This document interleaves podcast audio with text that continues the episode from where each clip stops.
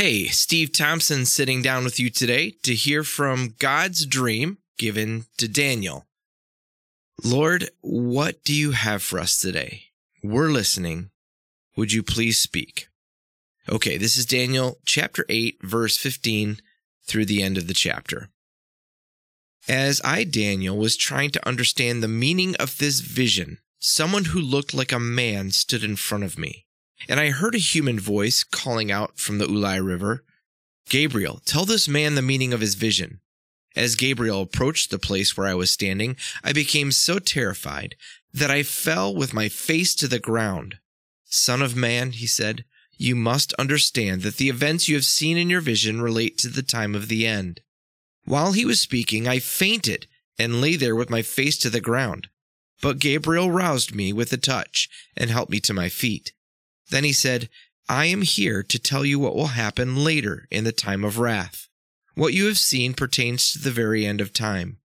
The two horned ram represents the kings of Media and Persia. The shaggy male goat represents the king of Greece, and the large horn between his eyes represents the first king of the Greek Empire. The four prominent horns that replaced the one large horn, horn show that the Greek Empire will break into four kingdoms but none as great as the first.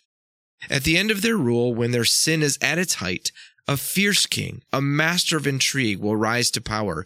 He will become very strong, but not by his own power. He will cause a shocking amount of destruction and succeed in everything he does. He will destroy powerful leaders and devastate the holy people. He will be a master of deception and will become arrogant. He will destroy many without warning. He will even take on the Prince of Princes in battle, but he will be broken, though not by human power. This vision is about the 2300 evenings and mornings is true, but none of these things will happen for a long time, so keep this vision a secret. Then I, Daniel, was overcome and lay sick for several days. Afterward, I got up and performed my duties for the king, but I was greatly troubled by the vision and could not understand it. Hmm, okay, this is where devotional reading gets a little sticky, right? I mean, you wake up first thing in the morning, you pour yourself some hot coffee and sit down in your favorite chair. You open up the Bible or your Bible app to the next passage in Daniel, and you're like, Lord, what are you saying to me this morning? Could you actually send Gabriel to come and explain this stuff to me and also what it has to do with my life right now? Uh, I can't help but make a few observations based on my reading and studying that you might find helpful or you might not. But I find it interesting that Daniel didn't ask why. He asked how long. Now that's interesting to me because I think the why question brings God's character into question. I mean, he's big enough for us to ask it for sure. But it can be telling that our experience of him or our trust in him is probably deficient when we ask why. It can even be accusatory. Like, I don't trust your motives here. Why are you doing this? Or not doing this? Daniel didn't struggle with trusting the Lord, but he was curious about how long God would be able to stand by and allow the suffering of his people and the arrogant, bloodthirsty, power hungry, greedy rebellion of those in power. Another intriguing detail is in the answer that was given to him then 2,300 evenings and mornings. Now, that would be a picture of how many times the sacrifice would be missed in the temple. So you think of the Hebrew 24 hour day uh, starting with sundown, but the focus is placed on the sacrifice of worship done each evening and morning, 2,300 occasions of worship were going to go uncelebrated. A vital relational tie between God's people and God would be severed. Years would go by feeling like both God and his people had not only been profaned, but defeated. A note here. Uh, one should always be careful with numbers in visions, dreams, and apocalyptic living and we risk diminishing the value of them and completely missing the point by forcing them to be something that they were never intended to be. So we need to hold these loosely. And here we have an possibly an actual timeline of either 1,150 days or three and a half years, or 2,300 days, seven years, depending on how you're uh, defining that number and what Daniel is saying there, both of which could actually fit historical events that took place along those timelines. But the way in which the number was given suggests that even if the exact time frame doesn't hit, God is patiently waiting in the middle of the horrific tragedy taking place. He will act, and he will act decisively, justly, and powerfully. The time given for this final decisive action is described as the end of, or sorry, the time of the end, or the time of wrath. There's several different phrases in Hebrew. But our first impulse from our vantage point is to assume that this means the end of human history when God comes in final judgment and the renewal of all things. But for starters, that would not have answered Daniel's question of how long would the temple be out of commission. And secondly, these timing phrases have been used in two other prophetic books of the Bible to answer how long God was going to tolerate Israel's rebellion. In Amos, he refers to the end of time as the point when Assyria would destroy the northern kingdom of Israel. In Ezekiel, the time of the end was used to announce the sack of Jerusalem at the hands of Babylon. So it's very likely, given the context, the same thing is happening here in Daniel. It's no less prophetic, but we don't need to jump all the way from the Greek Empire being described all the way to the end of recorded history. God was revealing that he would not allow the temple to be trampled and desecrated indefinitely. He would put a stop to it.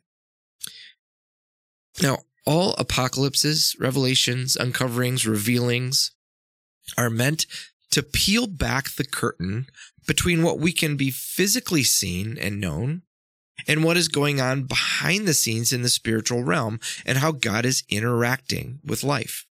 This is dramatically mind blowing, both in the scale of the evil and arrogance of humans and how it sows chaos and violence into people's lives, as well as how mind bogglingly patient God is, how much he tolerates, and how ultimately powerful, wise, and just God is when he finally acts to intervene and judge humankind's rebellion.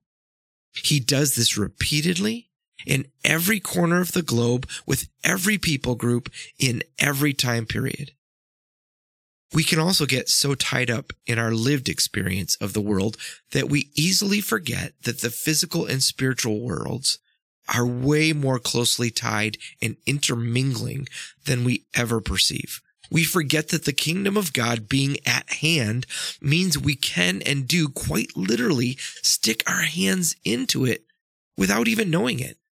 There's just such a thin veil.